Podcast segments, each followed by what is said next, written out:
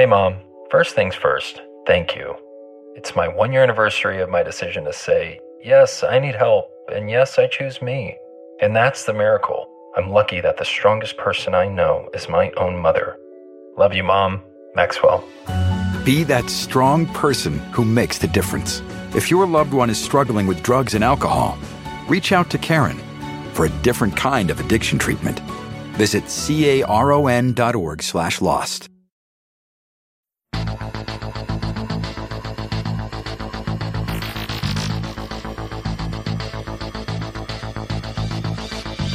Hi, I'm Sabrina Stierwalt, and I'm Everyday Einstein, bringing you quick and dirty tips to help you make sense of science. In my house, dogs are family. They get their own birthday celebrations, and despite my efforts to train them otherwise, they even get to sleep in the bed. I also talk to them, sometimes in praise, other times in a desperate attempt to convince them that it is not, in fact, in their best interest to eat crayons. Again. But how much of what I say to them do they actually understand? Do they remember the things I've told them? I know that I love my dog, but does my dog love me or just the food that I provide? Now back to our episode. How many words can a dog know? Most dog knows what you mean when you say sit or stay, and mine certainly knows the word no. But how much more can they understand? I know an English bulldog whose owners had to stop using the word dinner when doing their meal planning because their pup would think it was time to eat. For a while, they switched to supper, but he eventually learned that too. Experts suggest that dogs on average understand somewhere between 100 and 200 words, a level of vocabulary typical of human two to three year olds. Some dogs, like those who live with deaf people, are also known to respond to hand signals even without verbal communication. How dogs understand different words, however, is not well understood. For example, does your dog know that shoe is a thing you wear to protect your feet while walking outside? Or does your dog think the word shoe means bring me that object I keep by the door? Common lore among dog lovers says that the tone of your voice is all that matters when communicating with your dog. You can say anything, and as long as you use a happy voice, your dog will understand that she or he has been a good dog. In 2016, researchers from Budapest, Hungary put this hypothesis to the test by training 13 domestic dogs to sit in an fMRI scanner. The fMRI technique, short for functional magnetic resonance imaging, monitors brain activity by measuring changes in blood flow to different areas of the brain. The researchers monitored the brain activity for the group of mostly border collies and golden retrievers as they heard typical words of approval as well as neutral words, like conjunctions, both in neutral and praiseful tones. According to their work, published in the journal Science, when the dogs heard words of praise in either tone of voice, activity was noted in the left side of the brain, suggesting that the left hemisphere in a dog's brain processes language, just as in humans. The tone of voice still mattered, however, because activity in the reward center, the area in the dog's brain which processes positive feedback, not only registered when the dogs heard praise in a positive tone, but also following neutrally spoken praise. So the dogs were able to process both the words being said and the tone in which they were stated.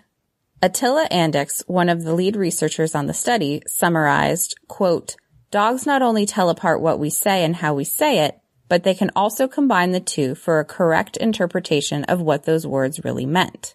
This is very similar to what human brains do. End quote. The study is not able to confirm what meaning the dogs associate with each of the words they heard, but it does suggest that they are able to separate meaningful words, like those communicating praise, from words that don't have any meaning for them. There's no word on whether your dog will be happy to hear you call him the dumbest dog ever, as long as you say it with a nice voice and a smile. Can your dog remember what you do together? In a separate study from the same institute in Hungary, researcher Claudia Fugazza conducted a study to determine whether or not dogs show signs of episodic memory, the ability to remember things they've done or seen in the past. We humans are obviously able to recall past events, but scientists still debate whether or not non-human animals also have this skill when it comes to information not required for survival. To test for episodic memory in dogs, their owners taught them a do it command, which told the dogs to repeat an action, like jumping or touching an umbrella, after seeing their owner perform the action. Next, the owners trained their dogs to simply lie down after watching them perform the action. Finally, the owners threw in a twist. They performed an action so that their dogs knew to lie down. Then, between one minute and one hour later, they commanded the dog to do it. So not only did the dogs have to remember what the action was, but they had to do it after not expecting their memory of the event to be tested. The researchers found that in most cases, the dogs were able to recall the correct action, but that it was harder for them to remember the action after a longer delay if they weren't expecting the memory test. The same is usually true for human memory and is why we make generally unreliable eyewitnesses. The results of the DoIT study suggest that dogs have something at least similar to episodic memory, which suggests that, quote, our dogs' memories are based simply on repetition and reward, end quote, according to Brian Hare, a dog cognition expert at Duke University. This result could further mean that this type of memory did not evolve only in humans and primates. So my dog may have a decent vocabulary and memory, but how much of this understanding extends to the abstract? Do dogs also have feelings and perhaps even love their owners back? A research study led by neuroscientist Gregory Berns of Emory University suggests that our dogs may in fact love us, at least as much as they love food.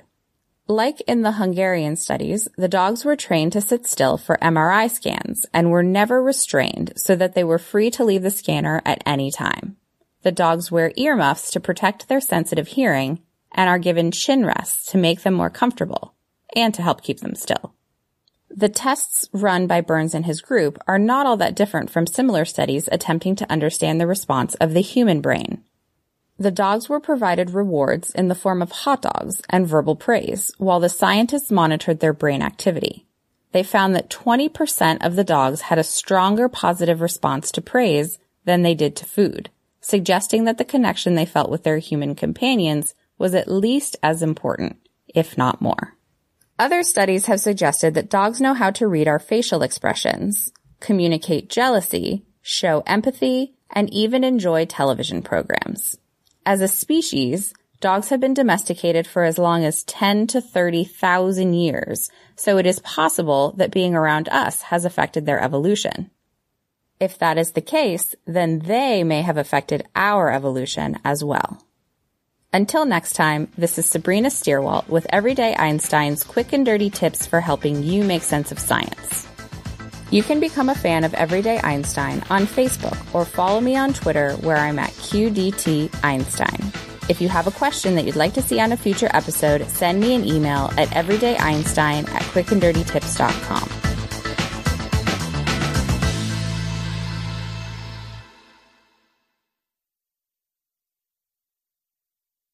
Addiction plays hardball. He would hit me with these verbal attacks I just said to him, I love you so much. You're such an amazing person. I can't take this ride anymore. It was the fact that dad made that sentiment and broke down. And years later, he told me it had a huge impact on him. Sometimes doing what's right for your loved one is the hardest thing to do. Caron is that right thing. Visit caron.org slash lost.